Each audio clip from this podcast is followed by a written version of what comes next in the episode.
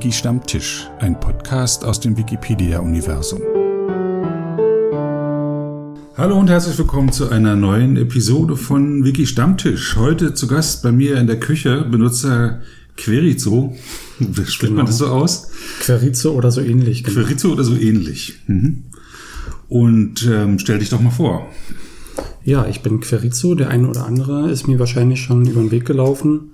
Ich bin seit über zehn Jahren jetzt schon dabei und bin eigentlich relativ schnell beim Thema Film gelandet. Mhm. Ähm, das war so, dass ich irgendwie auch gleichzeitig das Thema Film selbst äh, entdeckt habe und hatte dann natürlich äh, in dem Alter äh, mit Harry Potter zu tun, mit James Bond zu tun, habe mich dann gewundert, dass einige Darstellerinnen, ähm, Japanerinnen, ähm, keinen Wikipedia-Artikel hatten. Und da ich gerade in der Zeit war, ich glaube, es waren Ferien oder so, habe ich dann gleich losgelegt mhm. und habe mich gefreut, wie wunderbar alles klappt. Und seitdem bin ich der Redaktion auch einigermaßen treu geblieben. Und du bist ja gleich in dieses, also du hast nicht nur geschrieben, sondern bist dann gleich mit der Redaktion in Kontakt gekommen, oder? Die haben sich bei dir gemeldet? Oder ich weiß gar nicht, wie das war, ob sich die Redaktion zu der Zeit gerade formiert hat. Mhm. Gab dann so erste Anstrengungen, dort irgendwie ein Layout aufzusetzen, irgendwie einen Ort festzulegen, wo man sich trifft und miteinander schreiben kann. Und ja, gefühlt war ich von Anfang an dabei. Vielleicht habe ich es dann auch ein, zwei Jahre später erst entdeckt, dass mhm. sich da äh, wirklich Leute konstruktiv und konspirativ darum kümmern. Und konspirativ, heimlich oder? Naja, viele wissen ja nicht, dass es da diese Oberfläche gibt, die glänzt und da sind diese vielen schönen Artikel und dass man natürlich auch Einzelmännchen im Hintergrund irgendwas so. machen. Ja, ach komm, das wird überbewertet. nee, sag mal, was eine Redaktion ist. Eine Redaktion ist im Grunde eine Seite, eine Metaseite, wo sich also Leute finden, die sowieso mitmachen oder auch Leute, die irgendwie einen Ansprechpartner brauchen, die einfach eine Frage haben, wie schreibe ich einfach, äh, wie schreibe ich eigentlich einen Filmartikel, ähm, welche Regeln müssen da eingehalten werden und überhaupt. Und die können dann einfach dort einen Diskussionsbeitrag hinterlassen und darauf hoffen, dass ihnen jemand nicht antwortet. Mhm. Es gibt also Leute, die immer wieder auf diese Seite gehen, die sich dazugehörig fühlen und dann diese Fragen beantworten oder sich auch untereinander beraten oder besprechen, wie man. Genau, viele haben dann hat. einfach im Hinterkopf, welche Diskussionen zu dem Thema schon gelaufen sind, die können dann gleich darauf hinweisen. Oder man findet natürlich auch Anlaufstellen ähm, dann zu bestimmten Hilfeseiten, die wirklich konkret auf das Thema sich beziehen. Also Formatvorlagen, die Qualitätssicherungsseite oder bestimmte Richtlinien. Ach so, das sind also dort in den Reaktionen Wikipedianer, die sich auf ein bestimmtes Themengebiet spezialisiert haben und nicht unbedingt und nicht nur unbedingt inhaltlich, sondern ähm, Genau, auch formal. Vom, vom Formalen her, genau. genau. Wo, welche Hilfeseiten wichtig sind, welche Relevanzkriterien. Das findet man ja nicht auf Anhieb. Genau. Selbst als langjähriger Wikipedianer wüsste ich jetzt in Chemie nicht, wie ich da einen Artikel zu schreiben habe oder welche Regeln da gelten. Ganz genau. Und Film und Fernsehen hat auch seine Regeln. Genau, auf jeden Fall. Es sind ja Leute immer wieder empört, dass in Wikipedia man nicht einfach alles frei reinschreiben kann. Nee, es haben sich ganz viele Regeln rausgebildet die irgendwer mal aufgeschrieben hat und dann auf die man sich einigt. Werden die auch geändert, die Regeln eigentlich? Das Ganze ist sehr zäh. Also wenn eine Regel erstmal da ist, dann wird die natürlich gerne befolgt und gerne nicht geändert. Mhm. Und es braucht dann schon sehr viel Druck, äh, tatsächlich auch personell wie auch von Diskussionsmasse her, um dann wirklich mal was zu ändern. Also bestimmte Sachen, die man dann einfach so ändert, die werden dann auch gerne zurückgesetzt und man wird dann immer gerne irgendwo hingezogen, wo es dann sehr formal wird, also ein Meinungsbild oder irgendwie eine Riesendiskussion oder eine Abstimmung. Hast, hast du in sowas schon mal verwickelt? Hast du schon mal eine Das Regel? passiert häufiger, ja, ja. Häufiger sogar. Ne? Also, dass du, weiß ich, äh, sagst, Formatvorlage für, ein, für einen Film soll jetzt noch was anderes enthalten, oder? Werd mal konkret ja, irgendwie. Ja, also beispielsweise bei einem, bei einem Darsteller gibt es ja immer eine Filmografie und was mhm. gehört eigentlich in so eine Filmografie rein? Wird die von links nach rechts sortiert oder wird noch hingeschrieben, ob der nun Regie geführt hat oder nur der Drehbuchautor war oder beides? Ah, okay. Und solche Konventionen, teilweise Lappalien, wirklich nur Formalien, also von der Optik her, die werden dann auch sehr... Jahreszahl kursiv geschrieben werden soll. Oder? Genau, alles Mögliche. Man kann sich das nicht vorstellen teilweise. Aber das ist den Leuten wichtig mhm. und das wird dann ausdiskutiert und vielleicht ist es auch gut genau so. Mhm. Und dass es eben nicht einfach ist, Dinge zu ändern, weil man erwartet natürlich, wenn man Filmartikel aufruft, dass der in gewisser Art und Weise aussieht. Und ein paar tausend gibt es jetzt wahrscheinlich schon. Filmartikel gibt es über 30.000. In der deutschen Wikipedia. Hm. Genau. Das ist nicht besonders viel. Ähm, man muss aber sagen, dass wir schon eine recht große Textmasse haben. Mhm. Also anders als die Franzosen beispielsweise, die sehr stub-mäßig arbeiten. Also wo dann bloß der Titel des Films, ein paar ja. Darsteller. Genau, Casting Crew irgendwoher einkopiert. Auch die englische Wikipedia macht das sehr gerne. Da, dadurch haben die natürlich sehr viel mehr Artikel, mhm. die aber weniger Textmasse haben. Mhm. Und ich finde unseren Ansatz eigentlich besser. Ja weniger eine Datenbank, sondern wirklich ein Lexikon zu den genau. Filmen. Also es war dein Einstieg über Film und Fernsehen bei in die Wikipedia. Aus genau. privatem Interesse. Äh, hast du, also du hast damals Film und Fernsehen für dich entdeckt oder hast du schon irgendwie anders was gemacht? Gibt ja Leute, die zu Hause ein Sammelalbum haben mit ihren größten Stars oder sowas. Das, das war es nicht, sondern du bist, äh, die Wikipedia war dein Sammelalbum. Ja, so, also so wie es anfangs, glaube ich, auch gedacht war. Das ist ja jetzt nicht als große Enzyklopädie geplant gewesen, die jetzt Bertelsmann verdrängt, sondern einfach nur als ein Ort, wo man sich als Freiwilliger, als nicht kommerzieller so eine Art ja, Notizzettel machen kann. Bei einem Film beispielsweise die Inhaltsbeschreibung für sich selbst nochmal aufschreiben kann. Vielleicht hat es schon jemand gemacht und dann sieht man es anders und ändert was. Mhm. Und dann trägt man den Regisseur ein, also wie so ein privates Notizbuch hatte ich es immer gesehen. Das hat sich jetzt natürlich soweit professionalisiert mit äh, Formatvorlagen, mit Einzelnachweisen, was da alles gefordert wird. Aber im Grunde, wenn man den Gedanken beibehält, das finde ich eigentlich ganz nett. Mhm. Dass man nicht alles gleich so streng sieht und die Richtlinie, ah, und hier muss noch das beachtet werden, sondern wenn man einfach denkt, da ist jemand, mhm. der macht mit, der macht es freiwillig und der freut sich und lassen wir den erstmal machen. Ich lege ja selber seltener neue Artikel an. Ich, zurzeit mache ich das öfter im Rahmen der Asienwochen. Mhm. Und da merke ich, dass es offensichtlich Spezialisten gibt für Kommasetzungen, Leerzeichen, Formatierungen von Wörtern. Mhm. Das heißt, ich lege einen neuen Artikel an und dann kommen so drei, vier Leute vorbei, die spezielle Sachen machen gab ja auch mal diese Geschichte von dem einen, der den einen Rechtschreibfehler auf mhm. tausende Seiten geändert hat. Ja. Sowas, sowas meinst du jetzt mit, äh, dass Leute da so auf Formatvorlagen halt dann drängen? Ja, aber das finde ich gar nicht mal schlimm. Das ist wie in einem Ameisenhaufen. Da haben bestimmte Ameisen bestimmte Aufgaben. Mhm. Und wenn dann jemand sich spezialisiert hat auf Klammerfehler, also im, im Sinne von Syntax ja. oder auf Kommata oder Leerzeichen, die irgendwo sich versteckt haben, dann finde ich das ganz wunderbar. Und ich glaube, jeder Autor freut sich auch, wenn jemand vorbeikommt und den eigenen ja, klar, Artikel mhm. dann verbessert. Und die sind ja auch nett, sind so. Die können das auch erklären, warum sie das machen. Genau. Hast du, äh, kennst du welche von der Redaktion Film und Fernsehen? Ja, wir haben relativ früh auch angefangen, Redaktionstreffen zu machen. Mhm. Und es hat sich dann so eine Art harter Kern auch herauskristallisiert. Mhm. Also die Namen, die dann immer wieder auftauchen, die kennt man dann eigentlich schon. Dann gibt es auch wieder eine, eine, Handvoll Namen, die man nicht kennt, die nicht zum Redaktionstreffen kommen, was schade ist. Mhm. Aber so die meisten kann ich schon irgendwie zuordnen, genau. Ich stelle mir das schwierig vor, weil die kommen ja jetzt nicht alle aus Berlin, sondern wahrscheinlich ja. aus Schweiz, Österreich, ganz Bundesgebiet. Ja, wie es bei anderen Treffen auch ist. Also die haben dann die Möglichkeit, sich die Fahrtkosten erstatten zu lassen. Ach, vom, von den Wikimedia-Vereinen. Auch die Übernachtungskosten. Dann wird dafür sind die Spenden gut, weswegen diese furchtbaren Banner auf der Seite sind. Ganz genau, genau dafür unter anderem. Das ist nur ein kleiner Teil des Kuchens, aber mhm. Genau, die. Da kommt direkt mal was bei den Autoren an. Genau. Also und dann trefft ihr euch irgendwo in Deutschland. Wie viel kommen da zu diesem Treffen? Das ist immer nur ein Dutzend höchstens, also hm. eine Handvoll, die sich irgendwie, die auch irgendwie die Möglichkeit kennen, die erstmal wissen, dass ein Redaktionstreffen stattfindet, die das irgendwie zeitlich einordnen können, die dann irgendwie auch Lust haben und die dann auch noch wissen, dass sie da nicht jetzt sich in Unkosten stürzen müssen für. Hm. Wie, wie läuft es? Wie wird das, wie organisiert sich das? Wer organisiert das? Na, wie es immer ist. Also jemand hat die Mütze auf, der muss irgendwie. Irgendjemand setzt sie sich auf. Also es ist jetzt nicht der Verein, der das macht, sondern die Freiwilligen machen das selber.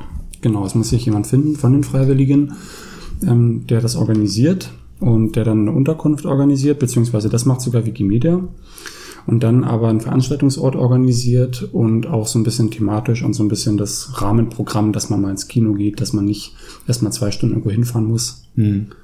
Äh, dieses Jahr, das heißt vor zwei Wochen, glaube ich, erst, ähm, habe ich es zum ersten Mal gemacht. Da haben wir uns in Frankfurt getroffen. Ähm, ich hatte die Ambition, dass es ein bisschen äh, so einen institutionellen Rahmen mhm. bekommt. Deswegen hatte ich, äh, ich hatte ohnehin schon Kontakte zum Deutschen Filminstitut und hatte dann angefragt, ob wir das nicht gleich bei denen machen. Mhm. Äh, sie haben zugesagt, wir haben ein tolles Treffen gehabt. Also sowohl auf Seite der ähm, Leute vom Filmmuseum, vom Filminstitut, als auch von, von Seiten der Wikipedianer. Und hat alles ganz wunderbar geklappt. Und für den, der es organisiert, ist natürlich immer ein bisschen anstrengend mit der mhm. Kostenerstattung, auch mit der, mit der Verpflegung und dann, aber ja, ist immer sehr schön. Das heißt, du hast da auf der Seite gesagt, ich organisiere das nächste. Hast du denen das rausgesucht, hast da eine Liste gemacht, da konnten sich Leute eintragen, das haben sie auch getan. Mhm. So, und dann hat sich das so gefunden. Also, die mussten auch irgendwann verbindlich zusagen oder die mussten sich selber dann bei Wikimedia einen Antrag, eine Mail schreiben, dass sie da Verpflegung und Unterkunft. Also, wir haben sogar eine Mitarbeiterliste ähm, in der Redaktion. Mhm. Das heißt, die werden dann per Mailingliste alle angeschrieben oder per Ping, je nachdem. Und kriegen dann Hinweis, Achtung, es findet ein Redaktionstreffen statt. Diese vier Termine sind im Gespräch. Bitte meldet euch, bitte stimmt ab. Und dann gibt es irgendwie eine Liste von 20, 25 Interessierten. Mhm. Und dann irgendwann kommt dann der Aufruf, es wird konkret, bitte sichert eure, ähm, sichert eure Teilnahme ab. Und dann müssen diejenigen einen ja, Kostenerstattungsantrag, das aber informell, also einfach nur eine Mail an genau. community.wikimedia.de. Ich möchte gern dahin fahren und dann stimmen die zu. Genau, das Gibt es irgendwelche halt, Kriterien, nach denen der Verein äh, das bezahlt oder nicht? Das geht eigentlich nur darum, dass man in der Wikipedia dabei ist, dass man Edits gemacht hat, dass man interessiert ist. Hm. Also wir hatten jetzt sicherlich auch den Fall, wo sehr ähm, unerfahrene Autoren noch mit dabei waren. Das ist ja auch ein Ansatz, dass man die dann gleich in die Redaktion mit reinnimmt. Genau, für also, die ist es auch ein großer Anreiz. So, ne? ja. ja. Genau, und dann ist halt auch wichtig der Klarname, aber nur für den Verein, dass die Hotelbuchung dann läuft. Und das war's dann schon. Also man muss auch sein, wenn man da zu dem Treffen fährt, seinen Klarnamen nicht unbedingt nennen. Nee, aber das ergibt sich dann zwangsläufig, wenn man in einer Kneipe sitzt. Also mhm. viele mögen dann den Nickname lieber, mhm. aber dann tatsächlich äh, werden dann eher die Realvornamen über, über den Tisch gerufen. Ah ja. Sind da auch Frauen dabei? In der Wikipedia ist immer so diese Männerlastigkeit. Mhm. Wir hatten immer noch eine, eine Quotenfrau mit dabei, aber das war, hatten wir immer eine Frau dabei, weiß ich gerade nicht. Ähm, jetzt äh, hatten wir sogar zwei Frauen dabei. Oh. Ähm, die auch äh, gesandt wurden von den, von den Wikipedia Filmfrauen. Mhm. Stimmt, ja. Ja, Filmfrauen, genau. Das ist ja auch in Berlin Filmfrauen. Ah, nee, in Köln und in München hat das auch schon stattgefunden. Ne? Das sind extra Treffen für Frauen aus Film und Fernsehen die, denen gezeigt werden soll, wie Wikipedia funktioniert, aber auch ein, äh, für Wikipedia-Autoren Anreiz, über dieses Thema zu schreiben. Mhm. Genau, einfach diese Box Wikipedia einmal aufmachen, mal reingucken, wie mhm. sieht's von innen aus. Ja, den Zugang erleichtern. Gar nicht mal gesagt, dass sie dann unbedingt Artikel schreiben, aber dadurch, dass sie dann halt auch in der Branche sich bewegen und einfach, wenn die Bescheid wissen und dieses Wissen dann kommunizieren, mhm. Einfach nur, wenn sie sagen, in einer lustigen Runde, Leute, ihr könnt euren Eintrag einfach selbst bearbeiten. Ja. Das klingt jetzt total blöd, aber. Ja, ja, klar, nee. Ja, ich war jetzt zweimal bei so einem Treffen in, in Berlin dabei. Als Wikipedianer bin ich das so gebeten worden. Ähm, da waren zwischen fünf und einmal waren es halt nur drei Damen aus der Filmwelt da, die alle immer total begeistert waren mhm. und auch immer sagten, sie würden das gern, sie werden das jetzt weitererzählen und so. Ja. Weil sie viele kennen, die das interessiert, die trauen sich nur nicht dahin. Aber das ist schade, weil die waren alle immer davon überwältigt, wie viele hilfsbereite Wikipedianer und wie nette Wikipedianer da auch unterwegs waren. Ne? Ja.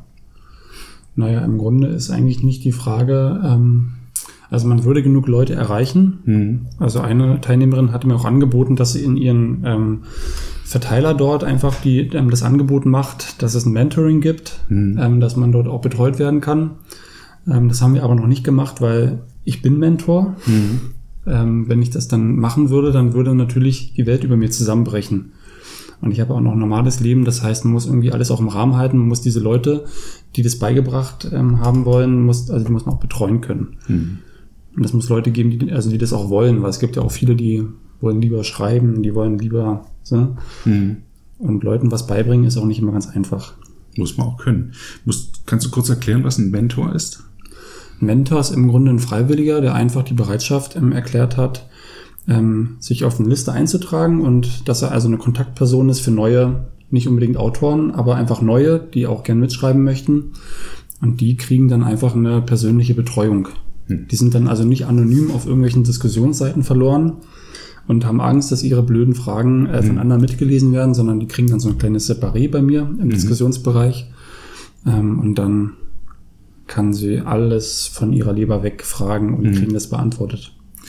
Ich habe mir dieses äh, Portal mal angesehen, das sind schon sehr viele, ne? auch über das äh, ganze deutschsprachigen Raum verteilt, Leute, mhm, die das, genau. ihre Hilfe da anbieten. Auch thematisch, ja. Und die sind eher unterbeschäftigt als überbeschäftigt. Ja, genau. Also das ist, wie gesagt, immer die Frage, das bekannt zu machen. Mhm. Ähm, und dann ist es eben auch eine sehr lange, sehr erschlagende Liste. Also angenommen den Fall, ich bin ein Neuautor, mhm. Habe diese 200 Mentoren. Okay. Entscheiden Sie sich jetzt. Ja, okay. Und viele sagen dann auch, na dann, vielleicht schaffe ich es auch alleine. Hm. Weiß ich nicht. Aber nochmal zu diesem äh, Redaktionstreffen. Ähm, du hast gesagt, es gibt ein Rahmenprogramm und ihr sitzt in der Kneipe und ihr sitzt auch zusammen. Gibt es da Themen, die man jetzt nur vor Ort machen kann oder ist es einfach nur, dass man mal auch ein Bier zusammen trinkt? Also die digitale Kommunikation, ähm, die ist sicherlich möglich, mhm. die ist aber nicht immer ganz einfach. Und gerade wenn es um kontroverse Themen gibt, dann ist es immer ganz gut, ähm, wenn man sich mal persönlich trifft, mhm. einfach sich mal kennenlernt. Gut, viele kennt man dann schon, aber ähm, es ist immer besser, auf persönlicher Ebene das Ganze nochmal auszudiskutieren, beziehungsweise bestimmte Äußerungen kann man dann auch viel besser einordnen. Weil über Text lassen sich Emotionen so schwer transportieren. Und dann weiß ich, ja, ich weiß schon, wie der das wahrscheinlich gemeint hat. Mhm. Und dann haben wir natürlich auch auf jedem Treffen eine Agenda, die dann auch tatsächlich abgearbeitet wird. Also das ist kein lustiges Treffen, sondern dort wird auch gearbeitet, das muss man auch sehen. Und ähm, dann gibt es auch ein Protokoll und die Ergebnisse ähm, aus dieser Sitzung. Und ich denke, also eigentlich, ja, ich finde das besser, wenn man dann um einen runden Tisch sitzt und das macht, als wenn man das jetzt irgendwie über einen Chat oder über eine Diskussionsseite machen würde. Agenda und Protokoll sind auch dann auf unter Seiten von der Redaktion zu sehen. Ne? Das genau, wenn man sich da durchhangelt. Findet man das auch. Genau. Das finde ich das Tolle an Wikipedia, dass so eigentlich gibt's keine Hinterzimmer so, sondern das meiste wird dann doch öffentlich gemacht. Das ist dann schon wieder so versteckt, dass es wieder nicht öffentlich ist, aber theoretisch hast du recht. Ja. Ja, du bist ja auch noch in einem anderen Bereich ähm, tätig. Du bist Administrator in der Wikipedia. Genau. Wie bist du denn dazu gekommen? Ich bin kein Administrator übrigens, ich kann da wirklich fragen, weil ich ähm, keine Ahnung davon habe. Nein, das stimmt nicht, aber das nicht aus eigener Erfahrung. Es war irgendwann mal so ein Aufruf, ähm, Leute, meldet euch, die Wikipedia braucht Administratoren. Mhm. Und dann gab es tatsächlich so eine Welle von, ich glaube, zehn äh, Neubewerbern. Und ich habe mir so gedacht, also warum eigentlich nicht? so oft, wie ich bei den Schnelllöschkandidaten auf, auftauche und immer die Administration belästige und könnt ihr mal das sperren und könnt ihr mal das machen. Du lässt andere Sachen sperren? Ja, wir haben da so ein äh, etwas, äh, ein, ein etwas schwieriges Thema im Filmbereich. Mhm. Und zwar? Ähm, da geht es darum, dass natürlich äh, der Filmbereich ist ein sehr populärer Bereich mhm. und gerade auch Filme, die erst anlaufen werden, sind natürlich sehr gehypt. Also jetzt gerade aktuell fantastische Tierwesen. Mhm. Das sind natürlich Informationen, die die Leute interessieren, auch wenn es noch keine Informationen gibt. Mhm. Das heißt, wenn ich darüber jetzt einen Artikel schreiben würde, beziehungsweise das vor einem Jahr getan hätte, mhm. wäre das sang- und klanglos in der Löschdiskussion untergegangen.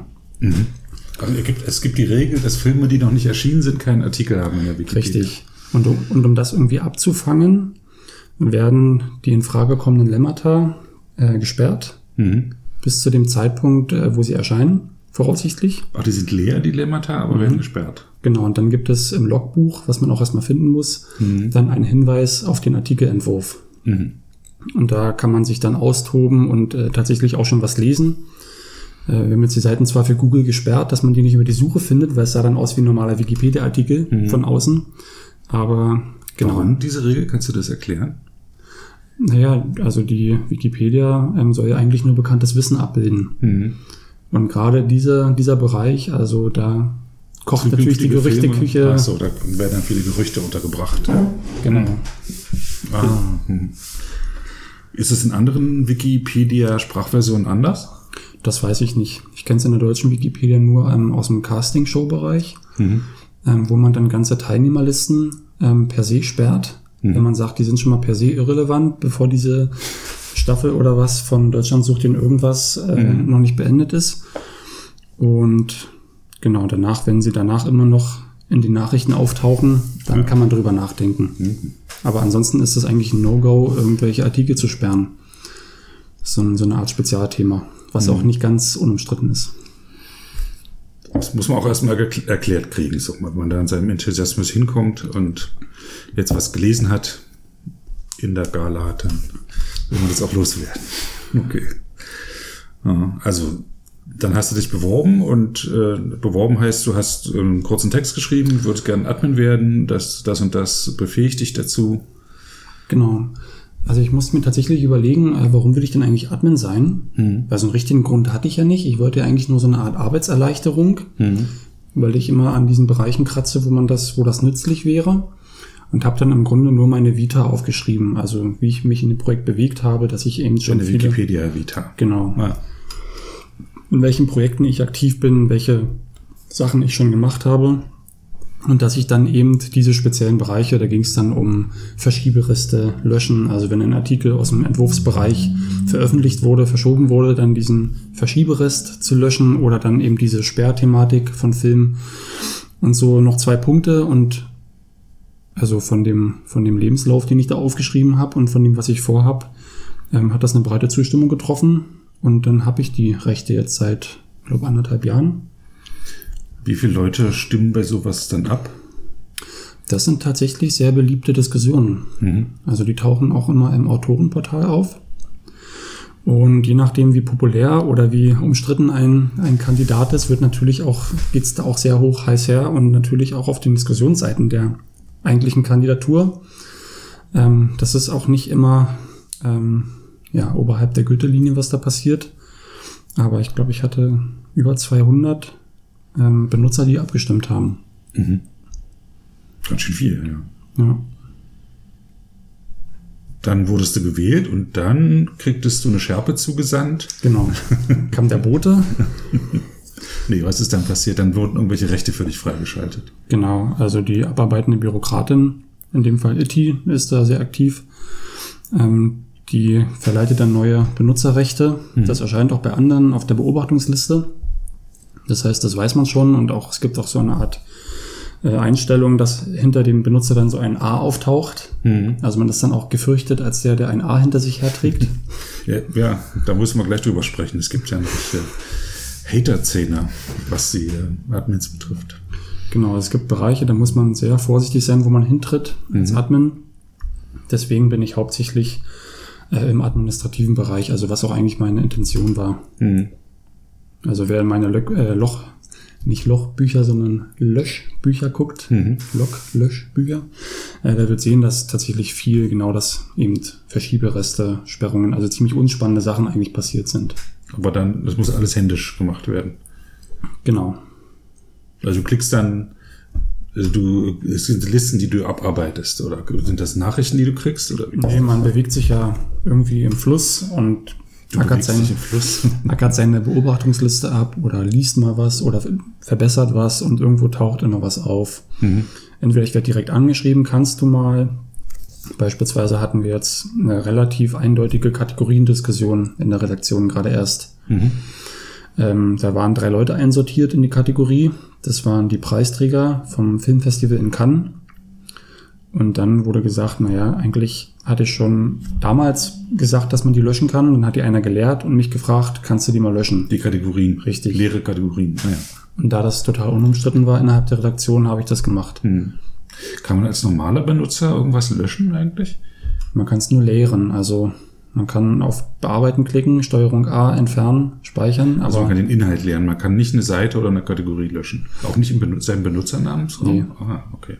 Das ist tatsächlich interessant, ähm, weil dadurch entsteht so viel, ja, ich will nicht sagen Müll. Ja. Aber genau. Hm. Doch, Müll. ja. Artikelleichen oder Textleichen. Da sind teilweise ähm, tolle Schätze mit dabei. Mhm. Also ich hatte auch mal so eine Phase, wo ich diese Sachen ähm, rausgesucht habe. Einfach deswegen, weil wir eine ähm, Vorlage umgestellt haben und die tauchte in diesen ganzen Benutzerseiten noch auf. Mhm. Ähm, das waren damals, äh, ich glaube, 600 Filmartikelentwürfe. Mhm. Teilweise nur das Grundgerüst, teilweise schon ein bisschen was geschrieben, teilweise eine Quellensammlung oder wie auch immer. Davon musste ich 400 ähm, Entwürfe gleich löschen, weil die gab es schon. Die wurden inzwischen längst geschrieben und alles wunderbar. Mhm. Und 200 waren echt so Sachen, die ich dann auch im Laufe der Zeit noch erweitert habe und dann auch veröffentlicht habe. Mhm. Also wo, wo ich dann froh war, dass ich das gemacht habe, weil dann die Arbeit nicht verloren gewesen ist. Und manchmal findet man richtige Schätze, wo dann einer einen riesen Epos geschrieben hat und dann ist er entweder abgestorben, weil er irgendwie ein neues Hobby gefunden hat oder hat sich nicht getraut. Mhm. Und genau, dann so, so eine Sachen zu retten und der Weltöffentlichkeit zu präsentieren. Genau. Da steht ja dann auch in der äh, Versionshistorie des Artikels immer noch der Name des Originalautors drin. Das geht ja dann nicht verloren. Genau, obwohl das ja alles ja im Grunde nur Text ist, nur Text. Jemand mhm. hat nur eine Handlung geschrieben. Ähm, ist das ja auch alles mit einem Copyright versehen, auch wenn man nur einen Regisseur einfügt oder so. Und deswegen muss immer diese Versionsgeschichte bewahrt werden. Und deswegen dieses Verschieben statt Copy and Paste. Hm. Gibt es denn, ähm, also du hast erzählt, dass in der Redaktion es Treffen gibt und Austausch. Gibt es bei den Admins auch Austausch und Treffen oder bist du da allein? Na, die Admins, ähm, die haben auch so eine Art Convention, wo sie sich treffen. Mhm. Das ist die AdminCon. Und das ist dann aber sehr, sehr, ja, also ich war einmal da, ich fand es sehr komplex, mhm. weil es geht dann doch über das hinaus, was man so kennt. Es ist ja dann kein Treffen, sondern eine Con, sagst du, also eine Art Konferenz schon. Genau, es ist im Grunde eine Konferenz. Es gibt dann verschiedene Vorträge und zwischendurch gibt es. Wie viele Teilnehmer sind da dabei gewesen? Bei den Admins waren es äh, natürlich nicht so viele, weil es gibt ja nur knapp über 200 Admins noch. Also das waren vielleicht 60, 70 Leute. Mhm. Na, auch schon mal schon viel. Ja. Mhm. ja. Und da wurden dann wirklich komplexe Sachen, also wirklich auch Spezialfälle besprochen. Also nicht nur, wie lösche ich einen Artikel, das mhm. ist natürlich leicht, sondern ähm, tatsächlich, also ein Benutzer lässt sich durch unser gesamtes Reglementarium nicht in die Schranken weisen und wie geht man damit um? Mhm. Na, und dann gibt es irgendwie Benutzersperrverfahren, was sehr kompliz äh, kompliziert ist. Und also ich fand es sehr tiefgehend und sehr komplex, wo ich mir auch gesagt habe, also ich bin froh, dass ich nur in meinen administrativen oder formalen Bereichen unterwegs bin mhm. und mich nicht dadurch kämpfen muss. Da wurden mir noch so ein paar Sachen mitgegeben, wo ich dann noch helfen könnte, weil ich immer gesagt habe, ich bin jetzt Admin, was kann ich tun? Mhm. Ähm, also es geht teilweise sehr weit und also Dinge, an die man gar nicht denkt, also bestimmte Leute, die sich einfach anmelden mhm. Und aber der Name ist eindeutig zuordbar, beispielsweise einer Person oder einer Firma und dann anfangen in diesem Namen eben genau auch diese Artikel zu editieren. Mhm. Ja, wie geht man damit um? Also die nicht ihren eigenen Namen machen, sondern genau, also als Firma, Firma auftreten. Also treten als Firma auf. Oh ja. Ich bin jetzt äh, VW ja, genau. und dann behaupten dann im Sinne von VW auch. Genau. Ah, okay. Das ist natürlich problematisch, weil wir wollen ja nicht kommerzielle Inhalte, hm. keine bezahlten Inhalte.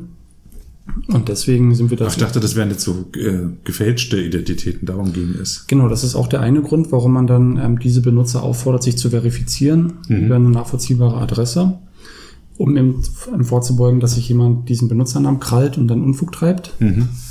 Aber auf der anderen Seite eben auch kenntlich zu machen, hier, schaut her, das ist der Herr Volkswagen und der editiert in seinem Artikel. Und wir wissen auch, dass das ist. Und dann kann man auch die Beiträge besser deuten. Also mhm. Ja. Und da gibt's eben auch wieder eine riesen ähm, Verwaltungsseite, wo dann solche Benutzer angeschrieben werden, hey, dein Name klingt so, als wärst du der und der und bitte verifiziere dich und dann irgendwie nach zwei Monaten wird dann der komplett gesperrt, wenn er sich halt nicht rührt. Wenn er gar nicht reagiert. Ah, okay. Sowas kann man dann auch abarbeiten, wenn man Zeit mhm. hat. Aber ja.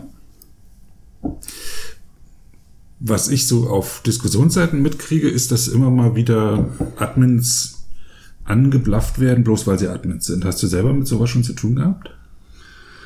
Ja, also viele Leute verwechseln ähm, das so ein bisschen.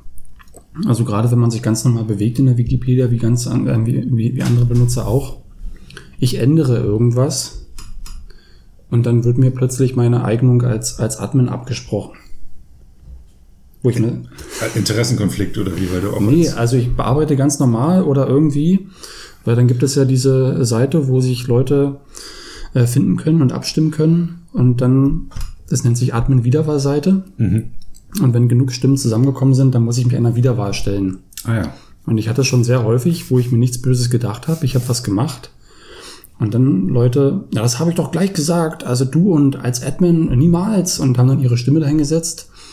Und dann bin ich dann auch frei, dann denjenigen zu fragen, entschuldigen mal bitte, aber was hat das denn bitte jetzt mit meinem Admin-Sein zu tun? Hm. Es war eine ganz normale Benutzerbearbeitung, ich habe nichts gelöscht oder irgendwas.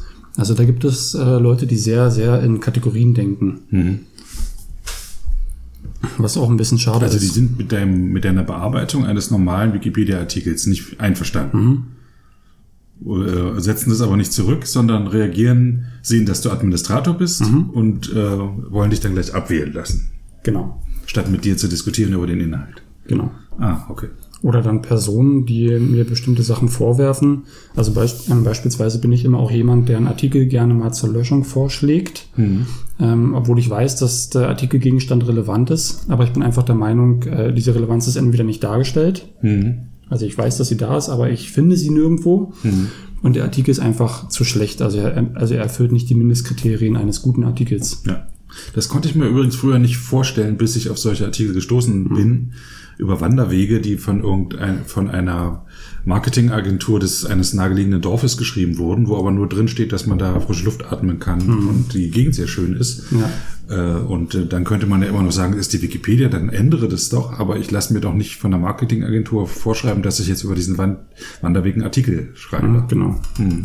Kann man natürlich auch zehn Jahre einen Wartungsbaustein reinsetzen. Ich stelle dann lieber einen Löschantrag, um erstmal zu schauen, ist das wirklich im Interesse der Community, dass dieser Artikel weiter, weiter, weiter bestehen bleibt. Hm.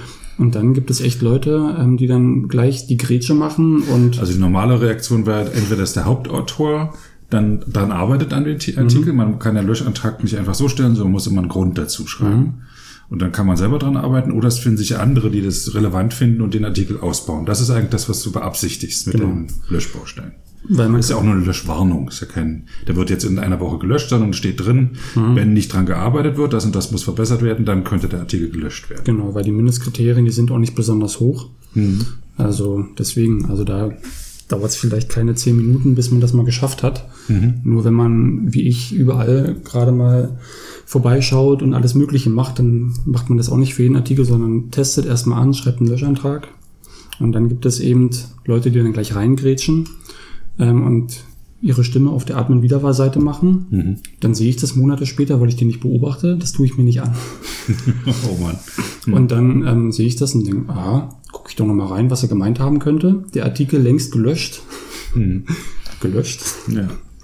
Und dann frage ich ihn höflich auf seiner Diskussionsseite, was er denn damals gemeint hätte. Und der Artikel ist ja doch gelöscht und im Grunde ist er doch demnach irrelevant. Mhm keine Reaktion. Also dann auch nicht die, den Stand haben, einfach zu sagen, okay, stimmt, habe ich mich geirrt und nichts. Das finde ich dann ein bisschen schwach. Halt auf den Löschantrag mit einem Löschantrag auf, auf den Admin reagiert. Ach so. Genau. Ja. ja, diskutieren, miteinander reden, das ist so ein Thema, was ein bisschen schwierig ist. Das ist natürlich auch ein Sammelsurium dann für, für Personen, die, ich will es dir nicht unterstellen, aber die es vielleicht auch im wahren Leben schwierig haben Weiß also, das hast du jetzt aber doch getan. Also ja. ich denke, dass die Leute online anders äh, agieren, als sie es im realen Leben machen würden. Mhm. Und dann ähm, manche Sachen jetzt einfach nur mal so tun, weil sie, weil sie es können, um sich abzureagieren und gar nicht sich bei denken. Es war neulich im, welche Zeitschrift war das jetzt? Spiegel oder Stern? Könnte Spiegel gewesen sein. Da ist Renate Künast zu Leuten gefahren, die äh, abwertende Kommentare über sie geschrieben haben mhm. im Internet. Und äh, eigentlich war die drei Beispiele, die da genannt wurden, oder vier, ähm, waren alles Leute, die gesagt haben, die, sie meint es jetzt nicht persönlich mit der, mit der Herabwürdigung, sie wollten einfach nur mal Dampf ablassen. Genau. Es wurde nicht erkannt, dass da wirklich ein Mensch ist, der da auch sich persönlich betroffen fühlen kann. Ja. Und, ich, und das waren auch alles ganz normale Menschen. Das keine Menschen, die im, klar, im, im normalen Leben nicht zurechtkommen, sondern einfach nur, die nicht ähm, das Gefühl entwickelt haben, dass das Internet äh, ein, äh, kein anonymer Raum ist, sondern dass auf der Gegenseite immer auch echte Menschen sind. Ich glaube, das ist das Hauptproblem überhaupt mit dem Internet, auch mit dem Aufschaukeln äh, von, äh, von äh, so, so Flashmobs, hätte ich beinahe gesagt. Aber Leute, die sich da in ihrer äh, Blase bewegen, mit ähnlichen Leuten, sich dann, wir müssen den äh, äh, ermorden oder das ist ja alles ganz furchtbar, oder was sie im realen Leben nicht tun würden. Mhm. Und glaube, genau das ist auch in der Wikipedia. Das ist kein Spez Wikipedia-spezifisches, äh, spezifische Sache, sondern äh, eine allgemeine Schwierigkeit mit dem Internet zurechtzukommen. Oder? Ja, das ist äh, das eine, aber teilweise sind es eben auch krankhafte Züge, dann irgendwelche Diskussionsbeiträge zu sammeln und Versionsgeschichten und Favoriten zu setzen, um dann immer in äh, den berühmten Vandalismusmeldungen, mhm. also da tobt ja dann der Krieg und im Sekundentakt und Edit War und ähm, also die müssen ja dann rund um die Uhr online sein. Die können also allein von, von den Bearbeitungs- also Taktungen. Äh also es, okay, es gibt also Leute, die, äh, wo man das ähm, Assume Good Faith, also äh, genau. annehmen, dass sie einen guten Willen haben, eben nicht mehr ansetzen kann. Ab einem gewissen Zeitpunkt nicht mehr, genau. Hm. Und dann ist eben die schwierige Frage, was Faith ich. ist aber auch ein schöner Versprecher. was ich vorhin meinte ähm, mit dem Benutzersperrverfahren. Hm. ist eben auch dann ein kritischer Punkt, wann setzt man das an? Ne? Weil es gibt auch sehr, sehr, sehr viele Benutzer, die sind jetzt seit zehn Jahren unterwegs, hm. bewegen sich irgendwie in einem Graubereich wissen genau, welche Formulierungen sie nicht machen dürfen und was noch gerade so durchgeht und die kriegt man auch nicht weg. Mhm. So. Und äh, das ist eben ein Publikum an Benutzern, die die Arbeit auch sehr erschweren und sehr schwierig machen und teilweise auch sehr gute und sehr engagierte Autoren vertreiben. Mhm. Aber da sehe ich gerade noch keinen richtigen Weg, wie man damit umgehen kann. Mhm. Ich glaube auch nicht, dass wir hier jetzt ähm, das lösen werden. Aber gut mal drüber zu sprechen und auch mal die Admin-Seite zu sehen. Weil die, ähm, weiß nicht, ob, ich weiß gar nicht von allen, die ich so im Wikipedia-Umfeld kenne, ob die Admin sind oder nicht, interessiert mich jetzt auch nicht so. Ich selber bin aber schon mal beschimpft worden, äh, weil ich, weil jemand meinte, ich sei Admin. Mhm. Deswegen habe ich das Thema jetzt auch ein bisschen hochgezogen. Ah, ja, jetzt äh, warst du bei Redaktionstreffen, äh, bei der AdminCon hast du welche kennengelernt, aber du warst auch schon auf der Wikicon. Ich war bei Wikimania auch schon? Nee, bei der Wikimania, das fand ich dann irgendwie zu viel. Mhm. Also ich hatte mir gedacht, wenn man jetzt, ich hatte noch irgendwie Fotografierkurs besucht und dann die Wikicon und dann die AdminCon und dann noch Wikimania, das fand ich dann irgendwie zu viel. Ach so. Aber weil du auch äh, jetzt, du bist jetzt zehn Jahre dabei, aber zu Treffen gehst du erst seit kürzerem, sagst du, ne? Ja, also das war immer so dieser Filmkreis und irgendwann dachte ich, ach, ich habe Zeit und warum eigentlich nicht? Und mal gucken, was das so für andere Leute sind. Mhm. Und das war irgendwie Neugierde und dann war ich in Dresden und das war, das war echt schön, ja. Im Hygienemuseum war das genau. in Dresden. Das war deine erste Wikicon. Also Wikicon ist eine Konferenz für Wiki, Wikipedia-Interessierte, muss man sagen, nicht nur Autoren, sondern auch, mhm. auch so ringsrum, äh, für die deutschsprachige Wikipedia. Mhm. Aus, also da kommen auch Leute aus Deutsch, äh, Deutschland, Österreich, Schweiz und umliegenden Ländern, auch aus Schweden und Polen waren welche dabei. Das sind etwa 200 mhm, ja, oder ja. mehr, äh, die da hinkommen, wo, wo richtig äh, wie bei einer Konferenz eben äh, Vorträge stattfinden, Workshops mhm. und die Wiki-Eulen-Verleihung seit ein paar Jahren. Genau, das ist mal so ein bisschen das Samstagabend-Highlight. Genau.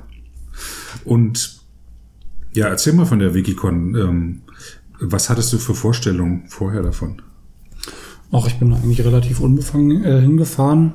Habe mich natürlich dann gleich gefreut, dass ich dann meine Filmkollegen dann getroffen habe. Dann hatte ich eine kleine Clique gemacht, aber einfach so die Neugierde dann, weil es dann so lustig ist, äh, wenn man dann da durchgeht und die Vorträge sich anhört und alle haben ihre Namensschilder und dann immer, ach, das ist der und der. Hi. dann trifft man auch Personen, mit denen man äh, ein bisschen im Konflikt war. Das ist dann auch sehr interessant, mhm. dann mal zu sehen, wie sind die wirklich. Und dann das Inhaltliche. Ähm, also ich fand die beiden Wikicons ähm, für mich zumindest recht unterschiedlich. Also in Dresden hatte ich einen sehr großen Schwerpunkt Wikipedia ähm, selbst, auch ähm, was machen die anderen so und äh, so verschiedenste Themen.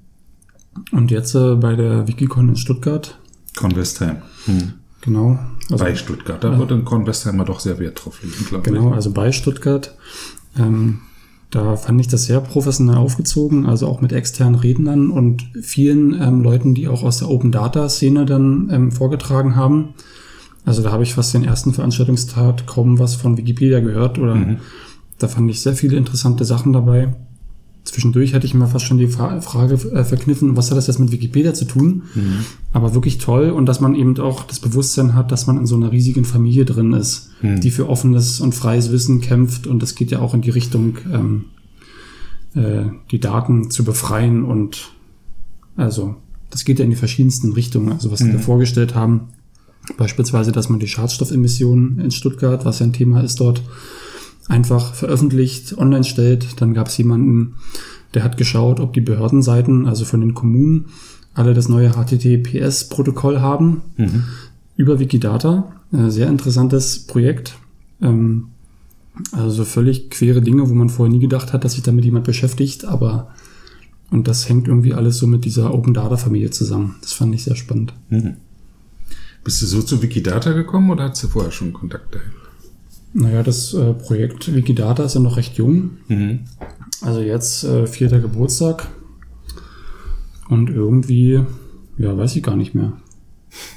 Wie bin ich da hingekommen? Ist reingerutscht über die Vorlagenprogrammierung vielleicht? Das kann sein, ja. Es kann sein, dass jemand, also irgendwie schwappt es ja immer so ein bisschen und hier mal und da mal und da kommt das Thema. Und irgendjemand hatte dann plötzlich von heute auf morgen die IMDb-Vorlage umprogrammiert. Also Internet Movie Database, die größte mhm. Filmdatenbank von Amazon. Vielleicht war das das, äh, wo ich dann mich an die Vorlagenprogrammierung gemacht habe, das perfektioniert habe und mhm. dann bin ich irgendwie so in dieses andere Projekt rübergegleitet. Mhm. Weg vom Redaktionellen hin zum Technischen. Vorlagen sind so eine Art Skriptsprache in der Wikipedia, wo man ähm, erst einen Text formatieren kann, aber auch richtig mit Daten verarbeiten kann mhm. wo man äh, so Masken anlegen kann, um Daten einzugeben, wo man ähm, ähm, ein Datum ausrechnen kann und sowas alles machen kann. Ne? Das ist ja schon die Weiterentwicklung. Also ursprünglich beispielsweise ein Babel-Baustein. Da kann ich den auf meine Benutzerseite setzen und da steht dann, dieser Berliner kommt aus Berlin, nee, dieser mhm. Benutzer. und das ist ja im Grunde nur ein HTML-Layout, hat mhm. ein Bild und einen Text und einen Rahmen drum gemacht und das ist auch eine Vorlage. Man muss also dann nur einen kurzen Code einfügen. So, Babel-Baustein Berlin. Benutzer genau. Berlin und dann wird gleich ein schickes Kästchen da auf meiner Benutzer Benutzerseite. Genau. Und jetzt kann man noch automatisch auswerten, ob das irgendwie ein Mann oder eine Frau ist. Dann wird, man kann auch über diesen Baustein diese Seite dann in eine Kategorie reinpacken. Ja, und dann geht's dann langsam dahin, dass man so ein bisschen programmiert. Mhm. Das kann man natürlich beliebig weit treiben, was mhm. ich dann getan habe. Aber erstmal ist Vorlagen sind keine Hexerei. Mhm. Und was macht die IMDB-Vorlage? Naja, das ist im Grunde auch nur eine Layout-Standardisierung. Mhm. Also, dass man äh, diese Links, die dann unten immer am Ende des Artikels stehen, also Querverweise, ähm, dass die dann in Bezug auf eine Webseite immer gleich dargestellt werden. Dann nimmt man dann den Baustein, schreibt zweimal geschweifte Klammer auf IMDB oder wie auch immer die dann heißt mhm. und kann dann aber noch Variablen einfügen. Ja, also angefangen hat's mal mit der URL mhm. und dann konnte man noch einen Titel vergeben. Inzwischen ist es soweit automatisiert, dass der Titel aus dem Titel des Artikels geholt wird und dass man nicht mehr die URL benötigt, sondern nur eben den Identifier. Also dann den Teil der URL, der eindeutig ist und eindeutig dem Film zuzuordnen ist. Mhm. Da muss man sich nicht mehr so viel Schreibarbeit machen, ist dann auch schwieriger zu erklären, aber. Das ist schwierig zu erklären, aber falls sich die URL der IMDB ändern sollte, ist davon auszugehen, dass der Identifier gleich bleibt. Dann Richtig. muss man die URL nur in dem in der Vorlage ändern und dann würde dann auf 30.000 Seiten automatisch dann das alles korrigiert werden. Genau, das war dann natürlich der zweite Grund. Nicht, dass alles, äh, nicht nur, dass alles gleich aussieht, sondern dass man bei Änderungen auch dann mit einem Klick, wie du sagst, 30.000 Seiten ändern kann. Mhm. Was natürlich auch wieder eine Gefahr ist, aber du kannst ja damit umgehen als erfahrener Vorlagenprogrammierer. Gibt es da jetzt auch wieder eine Redaktion für Vorlagenprogrammierung? ich habe noch niemanden getroffen, der Vorlagen programmiert. Es gibt ja auch nicht so viele. Mhm. Und wenn, wenn man die einmal programmiert, dann ist die auch eigentlich fertig. Ach so, da gibt es jetzt keine Szene drumherum. Nee. Es gibt dann nur, glaube ich, gibt, es gibt eine Seite, wo man, wo man da Anträge stellen kann. Und dann programmiert dir im Zweifel einer was, aber. Ach so. Genau, es sind auch immer die drei Leute, die gleichen. Mhm. Hast du jetzt nur diese EMDB-Vorlage programmiert oder auch andere? Naja, die Vorlagen gab es ja schon und ich habe die im Grunde alle auf den neuesten Stand gebracht. Was heißt das, neuester Stand? Na, was ich gerade sagte, dass eben der Titel aus dem, aus dem Artikelnamen dann geholt wird, was auch nicht so ganz trivial ist. Mhm. Dass man äh, bestimmte Wartungslisten erzeugt. Ähm, das heißt, ähm, beispielsweise jetzt, was du sagtest mit der IMDb, dass irgendwie dort ein Identifier angegeben wurde, der nicht der Syntax entspricht. Mhm. Also entweder steht gar nichts drin oder Hallo oder irgendwas. Mhm. Und der würde dann zusammen mit den anderen beiden Artikeln, die nicht stimmen, in der Kategorie auflaufen oder besser gesagt in der Liste. Also man kann es auswerten, wenn ein Parameter oder eine Variable falsch ausgefüllt ist, mit einem falschen Format. Oder? Genau. Hm. Zum Beispiel jetzt beim Filmportal ähm, hatte ich jetzt auch die äh, Vorlage ähm, neu programmiert vom Deutschen Filminstitut. Und die haben halt eine ID, hm. die besteht genau aus 32 Zeichen. Hm. Zahlen und Kleinbuchstaben. Hm. Das heißt, wenn da jetzt irgendjemand einen Großbuchstaben einträgt, dann gibt es einen Fehler. Ah ja, ah, cool. Das heißt, du hast Listen von Vorlagen abgearbeitet, um die zu verbessern. Ja, die Liste ist nicht ganz so lang, also es gibt nur eine Handvoll im Filmbereich. Ach so. Ja. Und daraus haben sich dann wieder Wartungslisten an Artikeln ergeben, wo die, die Vorlagen falsch ausgefüllt waren. Genau. Und dann musste das dann auch wieder abgearbeitet werden. Genau, da gibt es auch einen, die das gerne machen, so vom Fernseher. Ach, da bist du dann nicht allein, der das macht, sondern. Ne, also die Listen sind da wie alles dann frei verfügbar. Hm. Und dann findet sich mal einer, der zehn Artikel runterarbeitet. Also das klappt ganz gut. Ich selber habe so ein externes Tool, gibt's ja auch noch. Es gibt ja die Vorlagen in der Wikipedia und dann gibt's ja noch den, den Tool-Server, das heißt jetzt an, heißt anders, Labs. Mhm. Äh, mir fällt jetzt nicht gerade nicht ein, wie das Tool heißt, aber da wurden Artikel, äh, alle Artikel aufgelistet, in denen bestimmte Fehler enthalten waren. Mhm. Äh, zum Beispiel ähm, markiert man ja eine Überschrift, indem man ähm, vor, den, vor die Überschrift entweder zwei oder drei oder vier Gleichheitszeichen macht mhm. und dahinter dann auch nochmal zwei oder drei oder vier. Mhm. Und wenn die Anzahl der Gleichheitszeichen vor dem vor der Überschrift nach dem nach der Überschrift ungleich war, dann wurde da das angezeigt. Ähm, das habe ich gern benutzt, um, weil ich ähm, ähm, gemerkt habe, dass wenn in einem Artikel so ein Fehler drin ist, dass da noch viel mehr andere solche Fehler drin sind. Mhm. War für mich also eine schöne Liste von Artikeln, die grundsätzlich mal überarbeitet werden müssen. Es gibt dann aber wieder auf der anderen Seite Leute, die dann nur diesen einen Fehler halt korrigieren mhm. und dann mhm. verschwindet das von der Liste, was ja. natürlich auch wieder schade ist. Ja. Aber dann sind die anderen Fehler hoffentlich irgendwo gelistet und werden dann da wieder auftauchen. Ja. Da hatte ich auch mal mit zweien äh, kurz diskutiert darüber, aber äh, waren zu viele, die diesen kurzen Kick halt hatten, da diesen ja, einen Fehler zu. Bestimmte beheben. Sachen lohnen sich auch nicht manuell dann zu beheben. Mhm. Also da habe ich dann auch irgendwann ein Skript entdeckt, wofür ich früher wahnsinnig dankbar gewesen wäre. Ähm, wo man dann einfach. Wenn es eher entdeckt hättest, ja.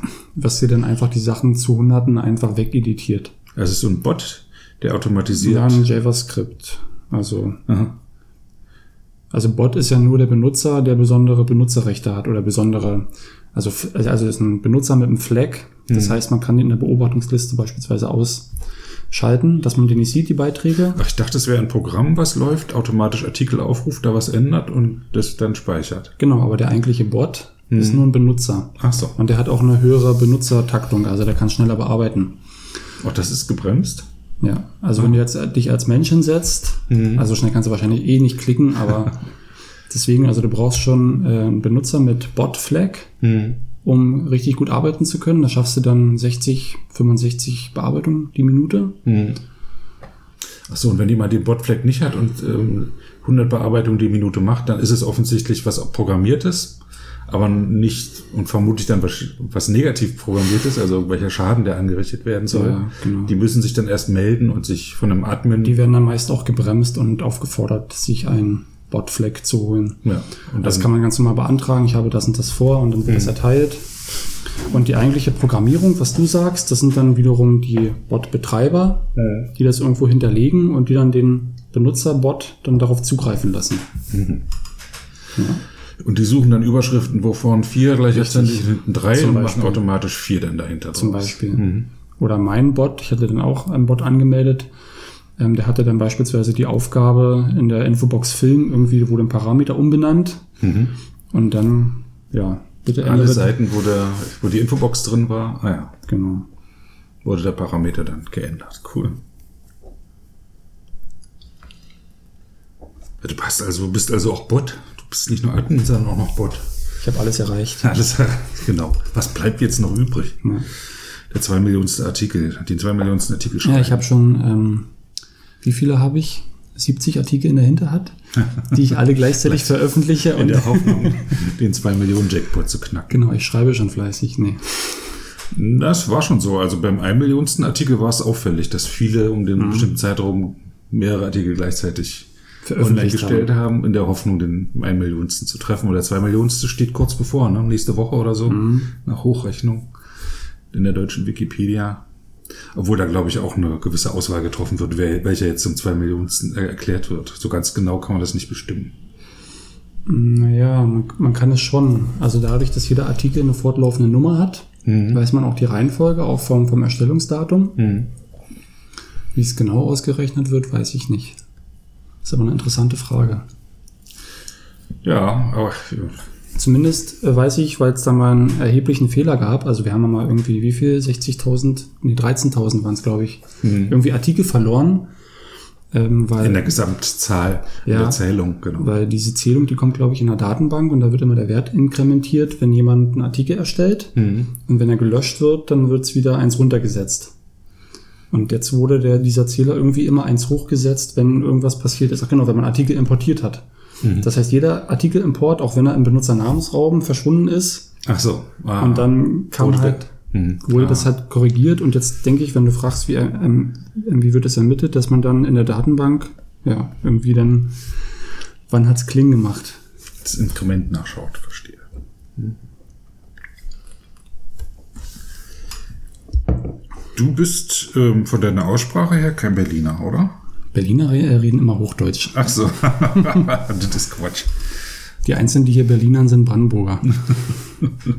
ah, du bist Berliner. Ja. Und deswegen machst du auch bei Wiki Wedding mit. Ja, das war ganz merkwürdig. Ähm, merkwürdig. Mhm. Weil ich frisch umgezogen war und plötzlich rief jemand Wiki Wedding im Kurier. Mhm. Dachte ich, wie Wiki Wedding? Äh, Cool. Muss man vielleicht kurz erklären, dass Wedding jetzt nicht die Hochzeit ist, sondern ein Berliner Stadtbezirk ist. Das ist ein Berliner Stadtbezirk. Ähm, äh, nicht der verruchteste, aber schon einer der Arbeiterbezirke. Mhm.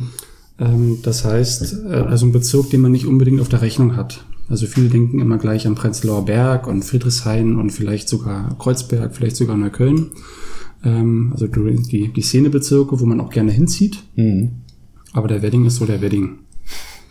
Und der Initiator war, von war, diesem... wurde ein paar Jahre mal gehandelt als der nächste Hype-Bezirk, hat er aber dann nicht gemacht. Jetzt muss mal kurz die Katze vom Tisch jagen, hat sie nämlich nichts verloren.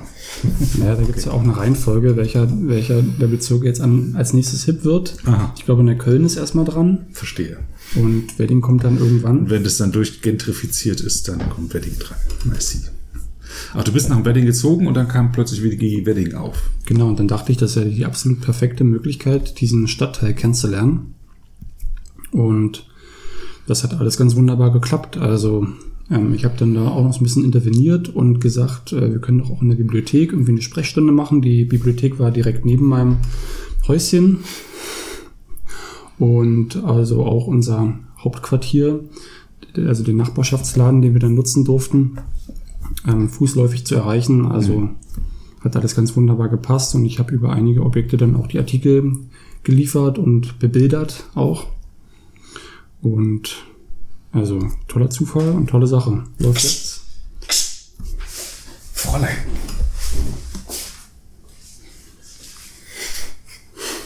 Die ist noch im Training, die ist noch kein Jahr alt, die muss noch lernen, dass sie nicht auf den Tisch darf. Äh, ja, das, ich habe es leider noch nicht geschafft, dahin zu gehen. Werde das mir aber demnächst mal anschauen. Ja. Ähm, ich habe gelesen von, äh, von Wanderungen durch den Wedding, so irgendeine Straße entlang. Davon weiß ich noch nichts. Ach so, vielleicht war das auch der Vorläufer vom Wiki Wedding. Äh, Benutzer South Park hat das, glaube ich. Genau. Äh, unter seine Fittiche genommen oder organisiert sogar. Genau, genau. Der ist der Hauptinitiator ähm, und das Projekt wird jetzt Ende des Jahres auslaufen, zumindest in dem Sinne, wie es jetzt läuft. Mhm. Also da musst du dich ranhalten.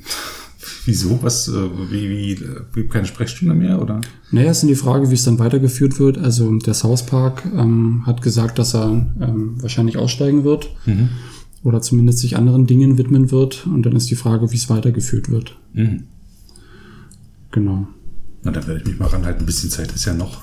Ist immer sonntags, glaube ich, ne? Sprechstunde in der Bibliothek? Nee. Nee, sonntags ist immer ähm, einfach nur ein kleines Treffen. Im Nachbarschaftsladen. Genau, da sind aber auch nur zwei, drei, wenn es hochkommt. Mhm. Und wir gucken dann mal. Vier, wenn ich jetzt mitkomme. Mhm. Genau. Dann wird das Portal gepflegt. Also Portal Wedding hatten wir dann auch gleich mit erstellt. Ist denn der Wedding jetzt schon ein äh, aus äh, durchgeartikelt und durchbefotografiert? Durchdekliniert. Nee, wir tun uns tatsächlich schwer, noch Sachen zu finden. Also jetzt Orte, die mhm. man beschreiben müsste. Personen gibt es natürlich einige. Aber was ich mir gesagt habe am Anfang, so diese Knaller-Sehenswürdigkeiten, also die man auch kennt, also das Luisenbad als Gründungsstätte des Gesundbrunnen, mhm. was ja früher auch vor der ähm, Bezirksreform zum Wedding gehörte, oder ähm, der zentrale Festplatz, wo eigentlich jeder schon mal war, solche Dinge. Oktoberfest. Deutsch-amerikanisches. Ich davon gehört, aber gewesen bin ich dort nicht. Gut. Bin nicht so der Festgeher. Weihnachtsmarkt ist so immer das Einzige, was ich mir noch antue. Genau. Und Kirchen wahrscheinlich auch, da gibt es ja einige im, Ja, Wedding. aber die Kirchen, die sind sehr gut abgearbeitet gewesen. Du fotografierst auch, ne? Mhm. Also ich hatte eigentlich schon immer fotografiert, ähm, hauptsächlich Landschaften, aber auch in Berlin war ich viel unterwegs. Irgendwann hatte ich mir dann auch mal eine ordentliche Kamera gekauft. Ja. Und die Bilder natürlich dann auch hochgeladen, also hm. kommt eins zum anderen. Und äh, Fotografierst du jetzt nur noch für die Wikipedia oder auch für die Schönheit und aus Spaß? Also grundsätzlich nur für die Schönheit. Mhm. Ähm, also hauptsächlich überwiegt es schon privat, wobei auch die Frage ist, was man dann damit macht. Mhm. Also gerade wenn man so eine Kamera hat mit 18 Megapixel, also wow. mhm. die Bilder müssen noch irgendwo hin, dann fotografiere ich noch im RAW-Format. Mhm. Also meine Festplatte hat ohnehin schon aufgegeben und für Wikipedia eigentlich nur vereinzelt. Also da fehlt ein Foto. Jetzt war ich letztens bei den Gräbern unterwegs. Mhm. Gibt ja auch Leute, die pflegen sowas wie die Liste der Ehrengräber in Berlin. Ja, durchaus. Und da muss natürlich jedes Grab ein Foto haben. Von manchen Leuten gibt es nur noch ein Grab zu fotografieren, ja. Genau, weil das auch ein Zeitdokument ist, weil Ehrengräber, die müssen ja einmal fortgeschrieben werden von der Finanzierung durch das Land Berlin. Mhm. Und da habe ich mich mal im Wedding umgeschaut. Mhm. Aber das sind immer nur so Ideen, morgen mache ich wieder was ganz anderes. Mhm. Also bist jetzt nicht so der Kunstfotograf, sondern eher für, für deine Bespaßung und einzelne Wikipedia-Artikel, wo es nötig ist. Aber schon mit einer handlichen, also ordentlichen Kamera dann auch. Ja, also Einsteigermodell, Spiegelreflex. Hm. Finde es auch sehr schwierig, in der Stadt zu fotografieren, weil man dann immer mit der Perspektive zu tun hat. Gibt Leute, die stört das nicht weiter. Ich könnte wahnsinnig werden. Hm. Das heißt, eigentlich habe ich die Sache schon wieder aufgegeben, bevor ich nicht ein äh, Shift-Objektiv irgendwie besorge, wo dann die Perspektive ausgeglichen wird. Die kosten wird. aber gleich 1000 Euro oder sowas. Ja, ne? irgendwie sowas. Aber neulich hat mir jemand erzählt, man kann sich das ausleihen. Wikimedia Deutschland hat, glaube ich, noch kein Shift-Objektiv, aber er meinte, es gäbe irgendwo ein Foto-Foto-Gesellschaft, wo man sich das ausleihen kann, wo man sich sogar eine, so eine Balkkamera ausleihen kann, mhm. um äh, äh perspektivisch nicht verzerrte Fotos zu machen. Ich habe einmal in Köln in der Wiki, bei der Wikicon habe ich so eine Fototour mit jemandem gemacht und das sind schmale Gassen. Und da ein Haus zu fotografieren, mhm. Geht gar nicht ohne Verzerrung. Dann gibt's ja äh, die Spezialisten, die dann per Software das wieder gerade rücken. Ich finde aber, das sieht man dem Foto an. Wenn das ja, auf jeden Fall. Software das kann höchstens eine Notlösung sein. Ja. Ist auch eine Verfälschung, finde ich, wenn man es mhm. mit der Software macht. Ja. ja. Weil richtig, richtig originalgetreu ist es dann nicht mehr bin auch kein Fan davon, beispielsweise äh, Nummernschilder von Autos zu schwärzen, weil dadurch auch das Zeitdokument verfälscht wird, finde ich. Ja, ich weiß gar nicht, wie das rechtlich ist. Ob man das rechtlich kann das durchaus äh, falsch sein, das zu zeigen, das mhm. Nummernschild, aber ich finde, wenn ich mir ein Bild von vor 100 Jahren anschaue und da ist das, wäre das Nummernschild geschwärzt, mhm. dann wäre das ein Verlust von Informationen. Mit Schwärzen finde ich auch den falschen Weg. Also wenn, dann würde ich es auspixeln, sodass man es im Zweifel gar nicht merkt. Achso, na okay. Mhm. Also es wird dann nur so grob dargestellt. Ja. Aber was du sagst mit Wikimedia, ähm, also da hatte ich auch schon die Hoffnung beispielsweise, dass sie ein Teleobjektiv für Canon sich mal zulegen. Mhm. Weil mit dem hätte ich dann teilweise dann auch schöne Sachen machen wollen. Aber die Aussage war immer, dass sie es nicht haben mhm. und auch derzeit nicht planen, das zu finanzieren. Dann war ich sogar schon bei den Österreichern, die eins haben und mir schon angeboten hatten, das nach Berlin zu schicken. Aber irgendwie ist es dann in diesen Überlegungen dann versandet. Obwohl äh, sowohl Wikimedia Deutschland auch, als auch Wikimedia Österreich schon ziemlich einen Zoo an Technik haben, den man sich ausleihen kann. Genau, aber das fehlte nun gerade. Und so ein Shift-Objektiv, also so viele Häuser, wie da fotografiert werden und Wikiloves äh, Monuments. Hm. Also warum es das nicht gibt, ist echt ein Ding. Könnte man ja mal dran arbeiten. Also wenn, wenn die nur auch eins hätten, also das wäre komplett ausgebucht über das ganze Jahr. Hm. Obwohl die ja, wie gesagt, für eine Canon dann gekauft wird. Ich selber habe zum Beispiel eine Sony, ich wäre dann schon wieder außen vor. Bei mir wäre das nicht Ja, aber Canon und äh, no, äh, Nikon reicht ja erstmal. Hm. Ja. Man kann ja, äh, die haben ja auch Kamerakörper da, man könnte sich also auch ne, die Kamera dann dazu. Genau, kannst gleich eine ganze Kamera ausladen, genau. Hm. Und dann in Köln durch enge Gassen spazieren. Ja. Oder andere deutsche Städte. Deswegen sage ich ja auch, ähm, Wikipedia ist ja nicht nur ein Lexikon, sondern hat ja auch diesen Auftrag, freies Wissen mhm. verfügbar zu machen. Und wenn jetzt jemand auf den Flitz kommt, die komplette Denkmalliste abzufotografieren, mhm. und in vielen Orten ist es ja schon gemacht worden. Mach mal Frank, schau dir Frankfurt oder an, da wirst du über meinen Namen sehen. Gut, dann weißt du, wovon ich rede. Ja. Ähm, wobei jetzt wirklich eine ganz tolle Nachricht äh, gestern gekommen ist. Man kann ja auf Wikimedia Commons jetzt Fotos nach Größe, Abmessung, Auflösung, Bittiefe durchsuchen. Mhm, das kenne ich noch nicht. Ja, das ist äh, gerade erst bekannt gegeben worden. Das hatten wir zum Beispiel bei Wikiloves Monuments, habe ich äh, Kalender erstellt von den Siegerbildern. Mhm. Und ähm, ich hatte es oft also wenn man einen Kalender macht, dann hat man ja ein Format, Querformat oder Hochformat. Ich habe nun immer die Querformate genommen, weil die meisten Fotos Querformate sind. Kann ich also keine Hochformate aufnehmen. Dann hatte ich auch teilweise, äh, es waren teilweise dann Farbbilder und Schwarz-Weiß-Bilder gemischt. Was auch nicht geht. Die Kalender, äh, es ist so eine Redaktion, die es dann annimmt oder nicht, und die haben es nicht angenommen. Also muss, kann ich nur Farbbilder nehmen. Das heißt, ich musste dann die anderen 3000 Bilder noch durchsuchen nach passenden Bildern. Mhm. Das heißt, ähm, ohne und schon eine Faustregel ist, das Bild musste mindestens drei Megabyte groß sein, damit es überhaupt die nötige Auflösung hat. Das war ist zwar nur eine grobe Formel, aber mhm. war schon mal eine Hürde. Das heißt, ich musste alle Kategorien durchsehen und dort erstmal mir die Bilder raussuchen, die größer als drei Megabyte sind und die dann, dann noch auf noch untersuchen, ob sie für den Kalender sind. Das wird jetzt wesentlich einfacher. Da werde ich viele Stunden sparen jetzt, weil bei 40 Kalendern bin ich jetzt etwa angekommen. Äh, und für die dann immer jedes Jahr äh, zusätzlich noch Bilder rauszusuchen, das war harte Arbeit. Das ganze Commons wird ja umgebaut werden. Ja, Gott also, sei Dank. Das endlich. ist ja absolut von gestern. Ja. Wenn man sich andere Bilddatenbanken anguckt, wie die funktionieren. Ja, ja, und das ist 1990er, äh, würde ich sagen, was da. Commons ist, es ist halt ein Wiki, es ist nicht dafür als Bilddatenbank gedacht. Mhm. Und jetzt werden äh, die Erweiterungen geschrieben, auch in äh, Deutschland. Übrigens, Wikimedia in Deutschland würfelt da mit ein paar Entwickler. So Aber ich sehe es gar nicht mal als äh, Weiterentwicklung, sondern als Neu Neubeginn. Ach, du meinst, es wird komplett neu? Es wird komplett neu gemacht werden. Das habe ich ähm, noch nicht gehört. Mhm. Also da wird auch die Software von, von Wikidata genutzt werden. Mhm. Ähm, wo dann einfach, wie es auch in Wikidata ist, also ein Objekt wird erstellt und das Bild wird dann einfach getaggt mit ähm, Fotograf, Auflösung, Farbe, Dateigröße, was weiß ich. Mhm. Und dann kannst du ganz normal, gibt keine Kategorien mehr. In Wikidata gibt es auch keine Kategorien. Sondern Tags halt. Tags, genau. Dann tag ich, halt, wenn ich ein Haus fotografiere, die tag ich die Stadt. Mhm. Also ich habe ja die äh, möglicherweise die Koordinaten noch drin. Dann tagge ich, dass es rot ist, dann tagge ich, dass es blauer Himmel ist oder weißer Himmel, so als Beispiel. Und könnte dann alle Bilder raussuchen, wo rote Häuser haben mit blauem Himmel zu sehen. Genau, du könntest dann taggen, auf diesem Bild ist ein blauer Himmel. Ja, und dann ist da noch eine Straßenbahn drauf, was ja für, äh, für manche wirklich wichtig ist. Mhm. Ja, und dann kann man alle Bilder mit Straßenbahn drauf noch raussuchen. Das wird toll. Mhm. Aber davon habe ich noch nicht gehört, dass das äh, lang ersehnt doch in diese Richtung geht. Das geht auf jeden Fall in die Richtung, weil ich auch in diesen Wikidata-Kreisen immer bin und jetzt auch auf der Wikicon in Kornwestheim bei Stuttgart wurde es auch ähm, vorgestellt. ja, ja, ja, ja. Details. Ah, ach, tatsächlich, das ist ja schön. Es war, wenn ich jetzt so eine Fototour gemacht habe, hier, wenn Schäfchenwolken draußen sind, dann gehe ich immer hier raus. In meiner Umgebung habe ich auch schon alles ziemlich viel abfotografiert. Manche Sachen muss man echt suchen, bis man die gefunden hat. Mhm. Äh, und dann macht man ja so, was ich, 300 Bilder, dann sucht man sich davon die 50 aus, die es in die Wikipedia schaffen, von den 10 Objekten, so, die man äh, abgelaufen ist.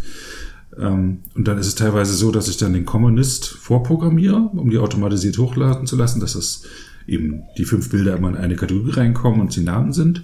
Dann lasse ich den Commonist lo loslaufen und in der Zeit lade ich dann noch die sieben schönsten Bilder bei, bei Facebook hoch, weil mhm. Leute das dann liken. Vielleicht lade ich auch noch ein paar bei Flickr hoch und der Kommunist ist immer noch nicht fertig. ja, ne? Also manche, manche lassen es dann halt, ne? Die laden dann vielleicht drei, vier Bilder bei Facebook hoch, mhm. mit anderen das liken und das, der Rest bleibt auf der Festplatte, weil der, mhm. der Aufwand halt zu hoch ist. Na gut, die haben natürlich ganz andere Server. Rechenleistung. Also ja, das können wir, das, das, liegt nicht an der Firma, es liegt auch an der Software. Ne? Mhm. Also ich schmeiß bei ähm, Wikimedia Commons muss ich mir die, die, muss ich mir Gedanken über den Dateinamen machen. Was für ein Quark. Ich will einfach nur das Bild hochwerfen mhm. und dann die Daten dazu eingeben und nicht äh, das, also die haben ja automatisiert Dateinamen vergeben gekriegt, so dass sie eindeutig identifizierbar sind. Ist ja auch wurscht, wie die Datei heißt, aber es ist noch hergebracht, dass sie entsprechende Namen haben soll. Viele umgehen das, indem sie dann irgendwelchen Text schreiben und dann den Rest die Nummern lassen, die die Kamera vergeben hat. Ja. Na gut, auf Facebook sieht man den Dateinamen schon mal gar nicht. Wie ist es auf Flickr? Da siehst du auch, aber das ist auch egal, weil dann eigentlich mhm. der Titel angezeigt wird. Also ist dann wie eine Überschrift für das ja. Bild. Da geht's auch kaum um, um, um den Text, es geht dann um das Bild. Mhm. Gerade bei Flickr. Ja, und äh, was ich mir auch wünsche, ist eine Gesichtserkennung. Dass du halt Bilder hast, auf denen Gesichter drauf sind und dann, wie das bei Picasa war, ne? da hast du dann halt dein Opa, hast du alle Bilder, wo dein Opa drauf sein könnte. Mhm. So kann ich mir das in Comments vorstellen, alle Bilder, wo mal jetzt jemand toten Wilhelm Pieck drauf ist. Mhm. Ist das ein Bild, auf dem Wilhelm Pieck drauf ist? Als die Bilderspende von der Sächsischen Landes- und Universitätsbibliothek mhm. reinkam, waren viele Bilder dort falsch beschriftet. Es waren die falschen Repräsentanten da zu sehen. Und das haben Leute dann halt von Hand geändert mit einer automatischen Gesichtserkennung, die, wie mir scheinen will, heute irgendwie Standard ist. Mhm. Wenn das damit gebracht wird, könnte man das viel besser organisieren dort, den, den Bilderfundus. Ja, jetzt war ich auf einer, nee, jemand war auf einem, auf irgendeinem Parteitag AfD oder was und hat dort wild rumfotografiert. Mhm. Kannte alle auch nicht. Und ähm, ich weiß gar nicht, ob er die Bilder schon hochgeladen hat. Ich glaube, er hatte es, weil das weil auch andere darüber diskutierten. Und jetzt müsste man sich halt die Arbeit machen und die Bilder sich alle anschauen und dann zuordnen, wer da drauf zu sehen ist. Ja. Und das ist langwierig so. Ne? Und natürlich hat man dann im, im Gesicht eine Mustererkennung und kann dann die mhm. Bilder zuordnen. Aber mit so einer Software würde das deutlich vereinfacht werden. Das wird sicherlich auch kritisch gesehen werden. Aber ich sehe eigentlich auch den Nutzen. Klar, wegen Überwachung oder so, ja.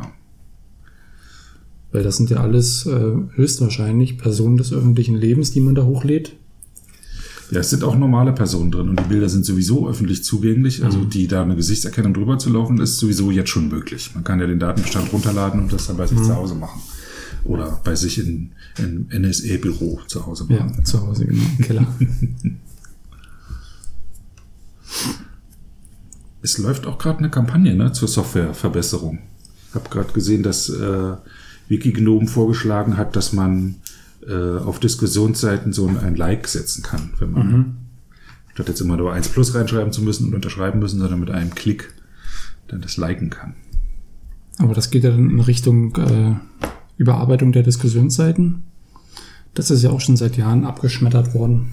Aber überfällig. die sind so unpraktisch, die Diskussionsseiten. Es bevorteilt eigentlich nur die, die sich wirklich damit auskennen. Mhm. Und dann, das sind meist nicht die, die da sachlich diskutieren. Ja.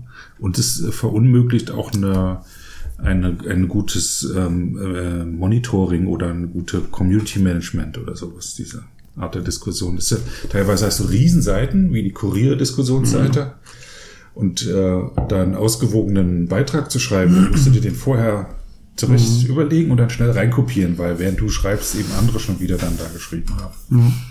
Und so sehen manche Beiträge, Beträge auch aus, als ob man schnell noch was reinwirft. Mhm. Genau.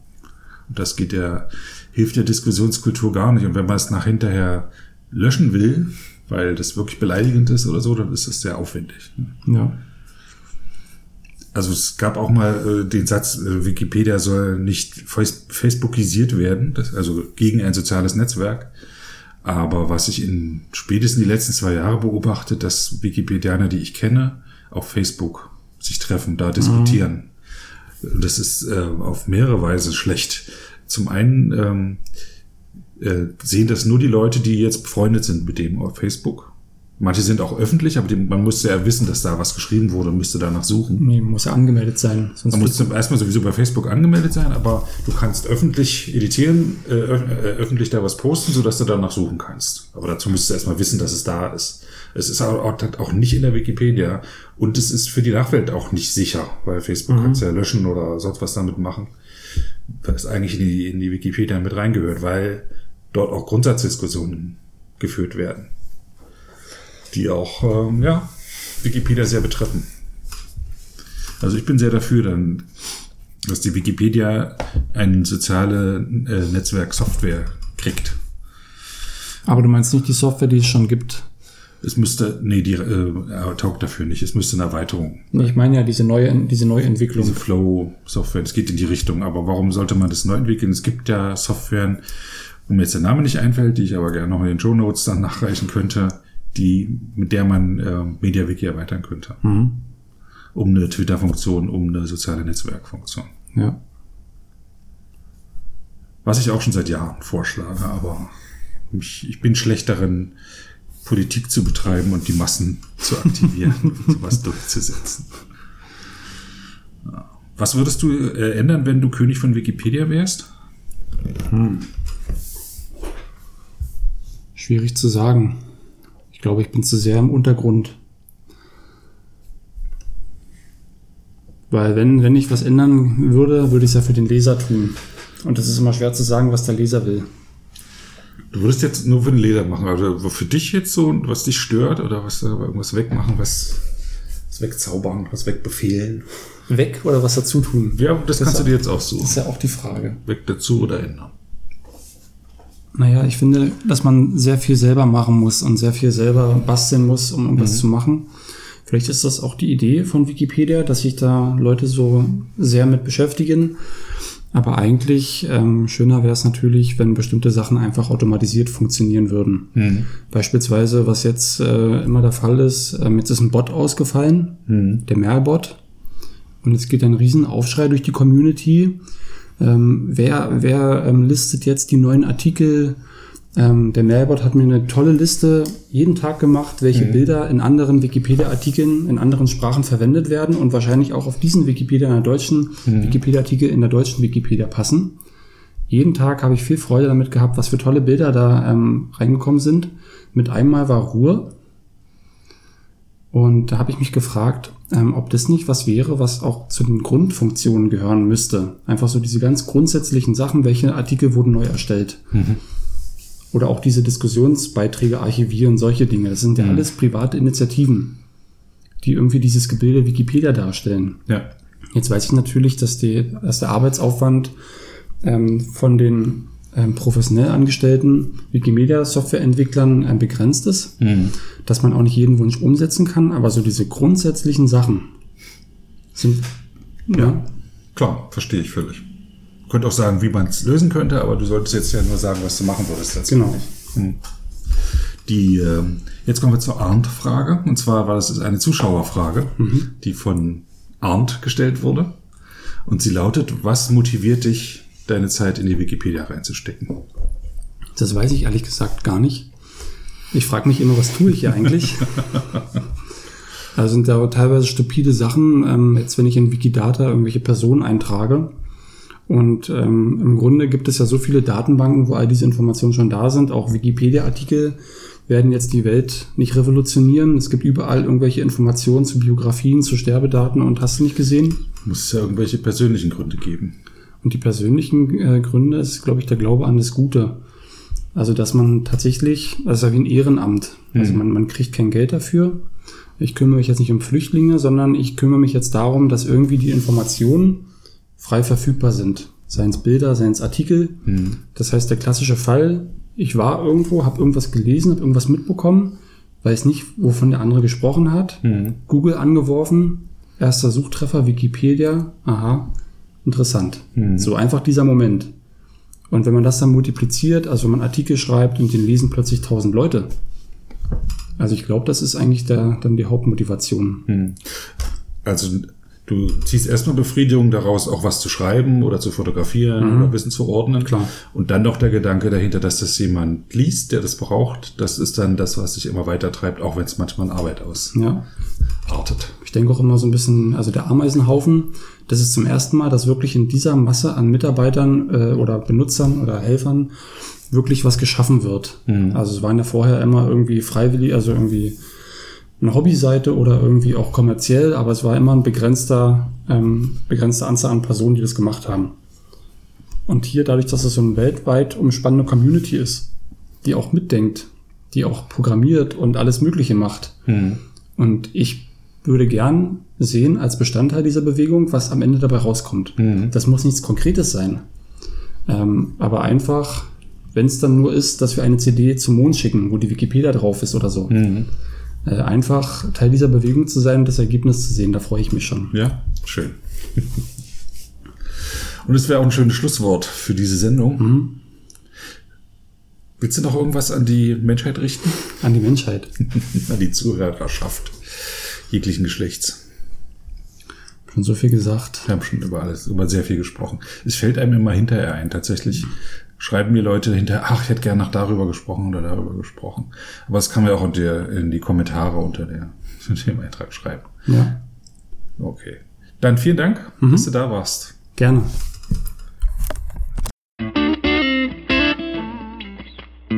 Das war eine Episode des Podcasts Wiki Stammtisch von und mit Sebastian Wallroth.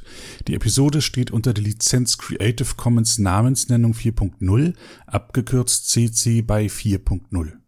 Diese Lizenz erlaubt Ihnen erstens, die Episode zu teilen, also das Material in jedwedem Format oder Medium zu vervielfältigen und weiter zu verbreiten. Zweitens dürfen Sie die Episode bearbeiten, also das Material remixen, verändern und darauf aufbauen, und zwar für beliebige Zwecke, sogar kommerzielle.